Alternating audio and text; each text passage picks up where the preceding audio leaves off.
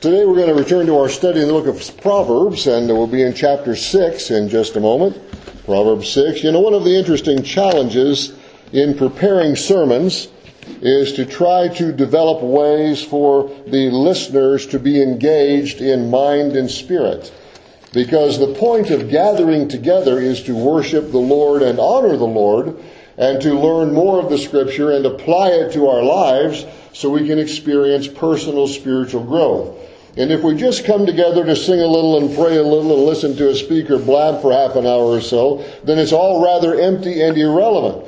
So the task of the pastor teacher is to first understand the text and then communicate the teaching of the text in such a way that the listeners get it. And one of my favorite passages that, that kind of expresses this biblical philosophy of preaching and teaching is in Nehemiah 8. You don't need to turn there. Well, you can read the story later. But Ezra the scribe gathered the people together. They built a large platform big enough for 14 people to stand on. Ezra and 13 other men are, are listed there. And then along with the help of the Levites, they helped the people to understand the teachings of God's law. And the heart of that text in verse 8, Nehemiah, or Ezra, sorry, Nehemiah 8, 8, it says, they read distinctly from the book in the law of God. They gave the sense and they helped them to understand the reading. Some of the older translations say they caused them to understand. And that's the job of the pastor teacher, to read from the scripture, to give the sense of what is being said and to help folks understand. So we declare the word, we expound the word, and we apply the word. So as we come to a text, I'm always looking for ways to express in a nutshell what the text is saying, and we often do that by means of an outline. Outlines are not mandatory, they're just helpful teaching tools. Uh, alliterated outlines are even easier to remember, but those are more challenging to develop, at least for me, as some pastor teachers seem to be unbelievably good at it. And as I was working my way through our text this week, here in Proverbs 6, I, I actually came up with three different outlines. And I wasn't sure which one would be easiest to remember. So I'm going to give you all three of them. You can take your pick. They all fit the passage. You can choose. I'll tell you the one I selected at the end. In, in a moment, we're going to read the first 19 verses here uh, in Proverbs 6. But my outlines started out with, with surety, slothfulness, and scoundrels. And then I wasn't sure about the term surety because it's not very well known. So, so then I came up with money management, motivation, and morality. Well, that was okay, but then I thought a, a really, really easy outline to remember would be this loans, laziness, and losers. So as I walked through the kitchen yesterday, Nathan said, Dad, what's your sermon going to be about tomorrow? I said, loans, laziness, and losers. He said, what in the world is that about? Well, we're going to find out in a minute. So I'm going to stick with that one. Loans, laziness, and losers. We'll develop our text with that outline in mind. If you like one of the other outlines better, you can use that one when you teach this text to your family and friends. So let's uh, read here in Proverbs chapter 6, the first 19 verses. My son, if you become surety for your friend, if you have shaken hands and pledged for a stranger, you are snared by the words of your mouth. You are taken by the words of your mouth. So do this, my son, and deliver yourself, for you have come into the hand of your friend. Go and humble yourself, plead with your friend, give no sleep to your eyes, nor slumber to your eyelids. Deliver yourself like a gazelle from the hand of the hunter, and like a bird from the hand of the fowler. Go to the ant, you sluggard. Consider her ways and be wise which having no captain, overseer, or ruler, provides her supplies in the summer and gathers her food in the harvest. How long will you slumber, O sluggard? When will you rise from your sleep? A little sleep, a little slumber, a little folding of the hands to sleep, so shall your poverty come on you like a prowler, and your need like an armed man. A worthless person, a wicked man, walks with a perverse mouth. He winks with his eyes. He shuffles his feet. He points with his fingers. Perversity is in his heart. He devises evil continually. He sows discord. Therefore, his calamity shall come suddenly. Suddenly he shall be broken without remedy. These six things the Lord hates. Yes, seven are an abomination to him. A proud look, a lying tongue, hands that shed innocent blood, a heart that devises wicked plans, feet that are swift in running to evil, a false witness who speaks lies, and one who sows discord among brethren. You know, the text is filled, or the scripture is filled with, with encouragement for us to help our fellow believers. There are many passages in the New Testament that we call one another passages that deal with the way we should treat our brothers and sisters in Christ. In the Old Testament, there were instructions on how to help the poor and the needy and widows and orphans, and how money should be loaned to other Israelites, and how money should be loaned to foreigners, and how all those sorts of things should be handled. So as you read through the scripture, you see that generosity and kindness and gracious sharing are all a part of godly living, whether you are an Old Testament Israelite or a New Testament disciple of the Lord Jesus. Generosity and gracious sharing were qualities of godliness all the way through the scripture.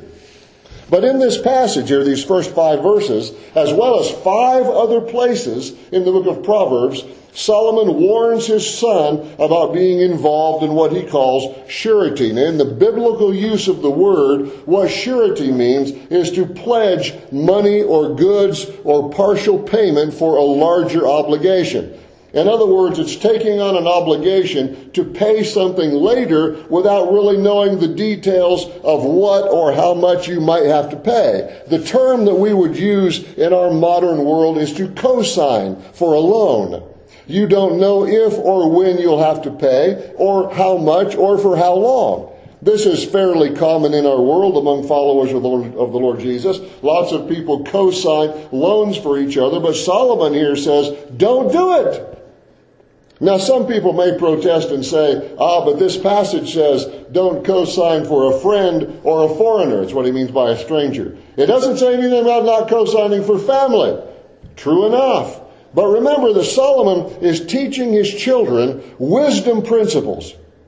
He is covering all sorts of issues of daily living, from peer pressure to sexual purity to protecting your inner man from temptation to managing money to honoring God with your possessions, etc., etc. He is not addressing every possible scenario or every potential circumstance. Solomon, guided by the Holy Spirit, is teaching wisdom principles to his children so that, that, that they can apply to day to day living situations. And he is simply saying here, it is unwise to cosign. And if you have, then he says, do everything you can possibly do legally to get out of the obligation. Humble yourself. Plead with your friend. Do whatever you have to do to deliver yourself, he says. You say, why would that be? Well, I'll give you several reasons why it is probably unwise to cosign. The first one is probably you may be allowing or enabling someone to borrow beyond their ability to pay. Apparently, the creditor thinks so. That's why he wants a cosigner. You may be helping them to buy something that they cannot afford to own. I always remember reading the story years ago that uh, that one of those early generation multimillionaires, John D. Rockefeller, uh, the founder of Standard Oil, hundred and something years ago, and in the early 1900s, he was having this big, big, huge gathering of all these businessmen, this big party on one of his yachts, one of his multi-million dollar yachts, and a young man came up to him who was in business and said, Mr. Rockefeller, I'm thinking about uh, about buying a yacht like this one day. He said, uh, Can you tell me how much the annual upkeep is? Rockefeller said, Son, if you have to ask, you can't afford it. You know, there are a lot of things that we can afford to buy that we can't really afford to own. And, and apparently, if somebody comes to you and they want you to co-sign for something, they're either borrowing something beyond their ability to pay, which apparently the creditor thinks that's the case, or they're buying something that they can't afford to own. In, which case, they may very well be outside the will of God in pursuing this thing, and you might be helping them to do it. So be very careful. Solomon doesn't forbid you, he just says it's not really wise. Another issue is that your financial testimony is at stake. There are many admonitions in the scripture regarding keeping your word financially. Psalm 37:21 says, "The wicked borrows and does not repay." Solomon said in Ecclesiastes 5, it's better that you should not vow than to vow and not pay. See, God commands us to keep our financial promises. So be very careful what you commit to do. Then there's a third consideration. Uh, there are better ways scripturally to help someone. An interest-free loan perhaps, which actually is totally scriptural. Exodus 22 and Deuteronomy 23 in the Old Testament law, God specifically commanded the Israelites to loan to their fellow Israelites at no interest. And if you're going to co-sign and you're in the kind of financial shape that you're not worried about having to assume the loan, then why not just loan it to them yourself interest free? Or just give it to them. Give them a big enough down payment so the creditor will give them the loan and you don't have to co-sign. If you're in financial shape to do that. And if you're not in that kind of financial shape, then you probably shouldn't co-sign. So, so there are other options. You know, the second half of the verse I just mentioned, Psalm 37, 21, the wicked borrows and does not repay. The second half of that verse says, but the righteous shows mercy and gives. So if you want to help someone in need, that is wonderful. It is biblical, it's honorable, it's gracious, it's pleasing to the Lord. By all means do it. Just find another way besides co-signing. That's Solomon's wisdom principle. Then, on a related financial topic, uh, Solomon addresses laziness. He says in verse 6 Go to the ant, you sluggard, consider her ways and be wise, which having no captain, overseer, or ruler provides her supplies in summer and gathers her food in the harvest. How long will you slumber, O sluggard? When will you rise from your sleep? A little sleep, a little slumber, a little folding of the hands to sleep, so shall your poverty come on you like a prowler, and your need like an armed man. You know, God has ordained to provide for our needs primarily through work. God blesses us in many different ways, and often through the graciousness and giving of our brothers and sisters in Christ, but God has ordained to provide for our needs primarily through work. There was a mom I read about this past week who was very distraught during the summer months, couldn't get her son out of bed in the morning to go do some work and some chores and try and make a little money, do a few things. And she remembered hearing the phrase, the early bird, the early bird gets the worm. So she said to her son one day, you know, son, I want to tell you the story of these two birds. One got up early and he was out there with the sun and he was working away. He had lots of bugs to eat. The other one slept until noon. He was always hungry because he was always sleeping in. What do you think you can learn from that? Her sleepy eyed son said, Well, what that tells me is that the bugs who get up early are more likely to get eaten. Say some of our teaching sessions don't always work out the way we were hoping they worked out. But even if your first attempt is unsuccessful, Teach your children that God has ordained to provide for our needs primarily through work. There are dozens of passages that teach this. Solomon here tells his son that laziness is one of the paths to financial ruin. He says in verse 10, a little sleep, a little slumber, a little folding of the hands to sleep, so shall your poverty come on you. Laziness is one of the paths to financial ruin. And he says, my son, if you want to know how to get things done, Go watch the ants. You know, according to National Geographic, there are 12,000 different species of ants worldwide. Many Old Testament students believe that the type of ant Solomon was watching was the harvester ant, which was very common in Israel. Ants are the longest living insects on our planet. There is the queen ant of one particular species that they say can live up to 30 years, according to National Geographic. Ants hold the record for the fastest movement of a body part in the animal kingdom. The trap jaw ant can close its jaws at 140 miles an hour. The ant is one of the world's strongest creatures in relation to its size. They say uh, most species of ants can carry 50 times their own body weight. And they'll even work together to move objects as a group. I read of a science photography contest. I wish I could have seen the picture. But this science photography contest had one scientist had taken a picture of an ant holding a weight 100 times its own weight while hanging upside down from glass. How'd they do that? I don't know. The BBC reports uh, that, that on, single, on, on average, a single worker ant in the average ant colony would take 250 naps every day, with each nap lasting about one minute. So that equates to like four hours and 48 minutes of sleep every day. And that also means that as they rotate through, as they were watching this ant colony, 80% of the workforce in, in the ant hill is awake and active at any one time. So Solomon says, you want to get something done, my boy? You want to learn how to get something done? Go watch the ants. In my school teaching years uh, back in the dark ages in the late 70s, I had opportunity to watch some ants move a dead palmetto bug, which is kind of a, southern version of a cockroach, uh, off of a sidewalk and into their ant hill.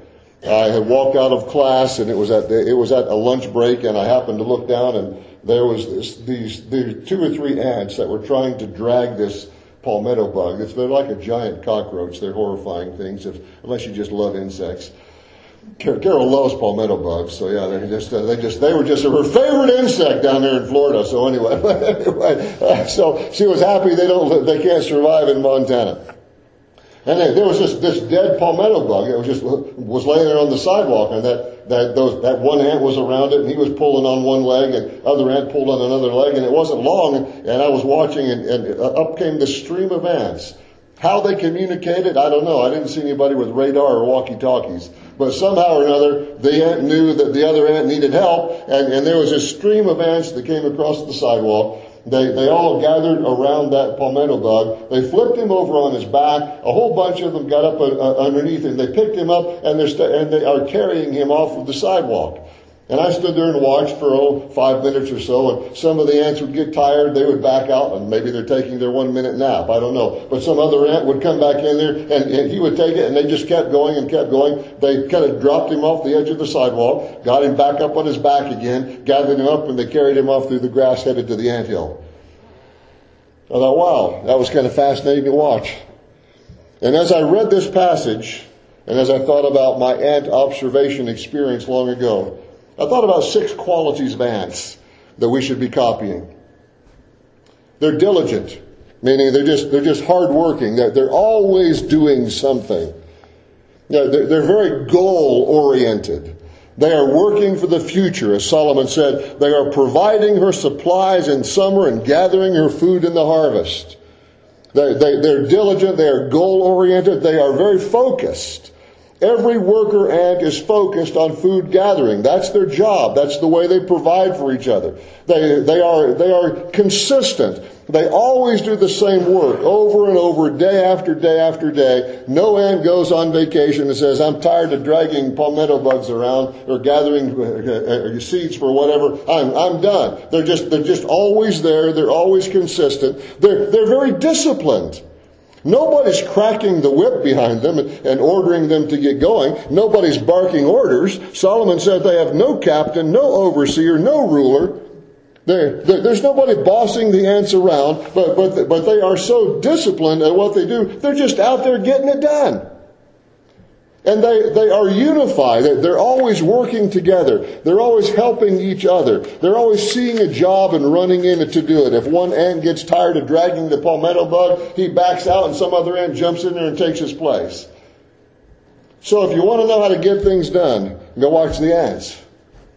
They're diligent. They're goal oriented. They're focused. They're consistent. They're disciplined. They're unified. That's the way to please the Lord in your work. That's the way for God to provide for you through your work. Proverbs 13:4 says, "The soul of the lazy man desires but has nothing, but the soul of the diligent will be made rich, he'll be blessed." The soul of the lazy man desires, but he has nothing. But the soul of the diligent, God's, God's going to bless. So loans, laziness, and losers. Who are the losers? The people who are doing things that God hates. And with all of our talk about love in the world today and God's love, it may come as a surprise to some people that God also hates. The apostle John wrote that God is love in 1 John, which is obviously true to anyone who knows Jesus Christ and has been forgiven by him. But the Bible also clearly teaches that there are some things that God hates. And in this text, we see seven things that God hates. In verses 12 to 15, we see a picture of a person who is doing these things that God hates. And then Solomon gives a clear list of the seven activities that God hates. Look at it again in verse 12. A worthless person, a wicked man, walks with a perverse mouth. He winks with his eyes, he shuffles his feet, he points with his fingers. We kind of wonder what's going on there, but people who have studied Middle Eastern uh, culture in, in ancient days and, uh, and others who have perhaps been in the, the con man world, they, they look at that and say, oh yeah, but you're trying to con somebody. You know, you've got usually a group of people and they're trying to work together. So you're doing all sorts of little signals with your feet and your hands and your eyes to, to your friends and when you think the con is working. That's what he's talking about there in verse 12. So I'm told. I've never been much of a con man, but, uh, but uh, I, I, certainly better not be, or I'm in the wrong business. But he said he winks with his eyes, he shuffles his feet, he points with his fingers. Perversity is in his heart. He devises evil continually. He sows discord. Therefore his calamity will come suddenly. Suddenly he shall be broken without remedy. And then this famous passage, very well known, people quote it quite often. Six things the Lord hates. Seven are an abomination to him. And let's look at these seven things. The first one, a proud look. Hebrew students say the word literally means haughty eyes. Haughty eyes are the, are the self-focus that makes someone overestimate himself and underestimate everybody else. People with haughty eyes or the proud look. That they are arrogant, they are unteachable, they are rebellious, and they are detestable in the eyes of God because they tend to inspire rebellion and divisions among God's people. You know that God loves humility. God hates those haughty eyes of the person who's stuck on himself. Then, secondly, he says, a lying tongue. A lying tongue means to be deceptive in your speech, dishonest in your speech, saying what isn't true, or leading others to think something that isn't true because of the way that we portray it with our words. God loves the truth. God hates a lying tongue. Never be deceptive or dishonest. I read a story this week of a store manager who was walking through his, near the checkout lines and he overheard one of his checkout clerks telling a customer, no ma'am, we haven't had any for a while and it doesn't look like if we'll be getting any any soon. Or getting any, you know, anytime soon. Well, horrified, the manager came running over to the customer and said, of course we'll have some soon. We placed an order last week. Then after the lady left, the manager kind of pulled the clerk aside, said, listen, son, never, never, never say we're out of anything. Tell them we've got it on order and it's coming. Now what was it she wanted? The kid said, rain? Ah, yes, the lying tongue. A proud look, a lying tongue. Thirdly, hands that shed innocent blood. Of course, that is a reference to murder, something that God hates. The fourth thing, a heart that devises wicked plans, that is thinking about evil, or something evil to do when you have the opportunity. Planning sin ahead of time. Some people do that. They plan to sin. Friday night, I'm going to do such and such. They say this on Monday. The next Friday night, I'll do it again. Their heart is already devising wicked plans. Number five, feet swift in running to evil. That is, they're eager to sin. They're looking forward to sin. They're excited to sin. They're looking for opportunities to sin. Number six, a, a false witness. That is, one who lies in a courtroom setting, is generally the way that term is used, or in some sort of legal situation. And then number seven, one who stirs up conflict among the family, he sows discord among brethren. He stirs up conflict among the family. Could be the Lord's people, could be an actual biological family. And I thought, isn't it interesting that, that, that God takes this, this concept of a person who stirs up conflict destroying relationships among the Lord's people, and he lists that person with the arrogant and the liars and the murderers. Apparently, God's not real thrilled with it. In fact, he says God hates it. Six things the Lord hates, seven are an abomination to him. And I want to wind up our thoughts about loans, laziness, and losers by, by turning a mirror on ourselves. I want you to think with me for a second about verse 15. After Solomon talks about this worthless person, the wicked man, and all the things he does, he says, surely his, therefore his calamity will come suddenly, calamity meaning disaster. Suddenly he will be broken, he'll be crushed, ruined, without remedy, with no cure, with no restoration. You see, the person, Solomon says, who is actively living this lifestyle of dishonesty and arrogance and planning to sin and eager to sin and excited to sin and blind to the fact that it even is sin. A person filled with self and focused on self and living for self. He, he said that's the path that leads toward disaster, that leads toward brokenness without, without healing or restoration. But for we who profess to know the Lord, do we ever plan to sin? Do we look forward with excitement to questionable activities?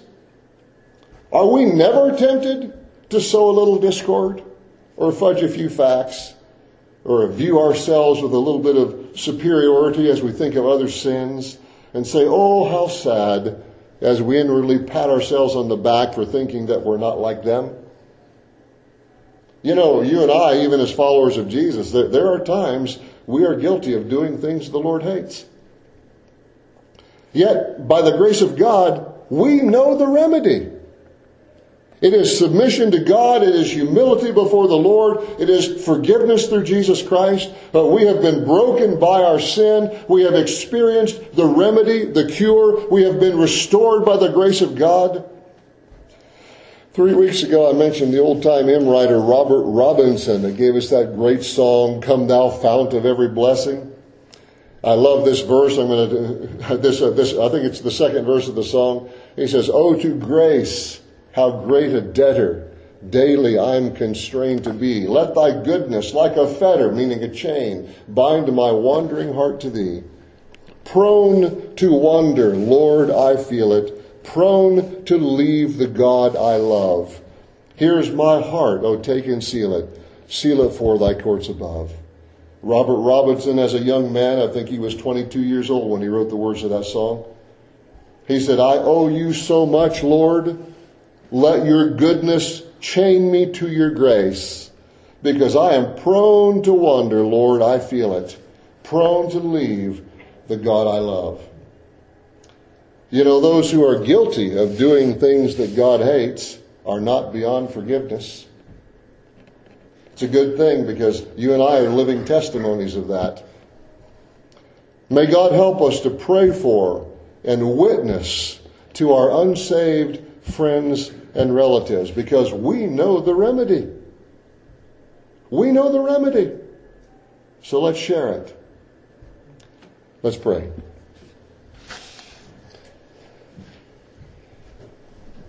Lord, we live in a dark world. We live in a world that is, in many parts of the world, in many family groups, in many cities, in many homes, in many hearts, they are habitually doing things that you say you hate. And Lord, we know if they stay on that path, they will suddenly be crushed without opportunity for restoration. Well, Lord, we thank you that you've taken us off that path. And by your grace, you have given us a new heart and a new life and a new focus and a new goal.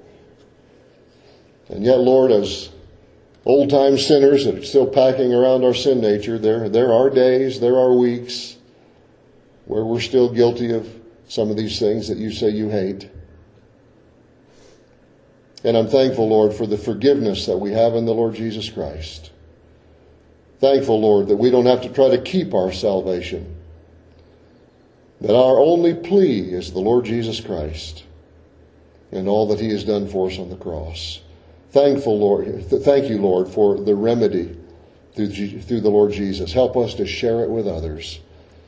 We pray in Jesus' name. Amen.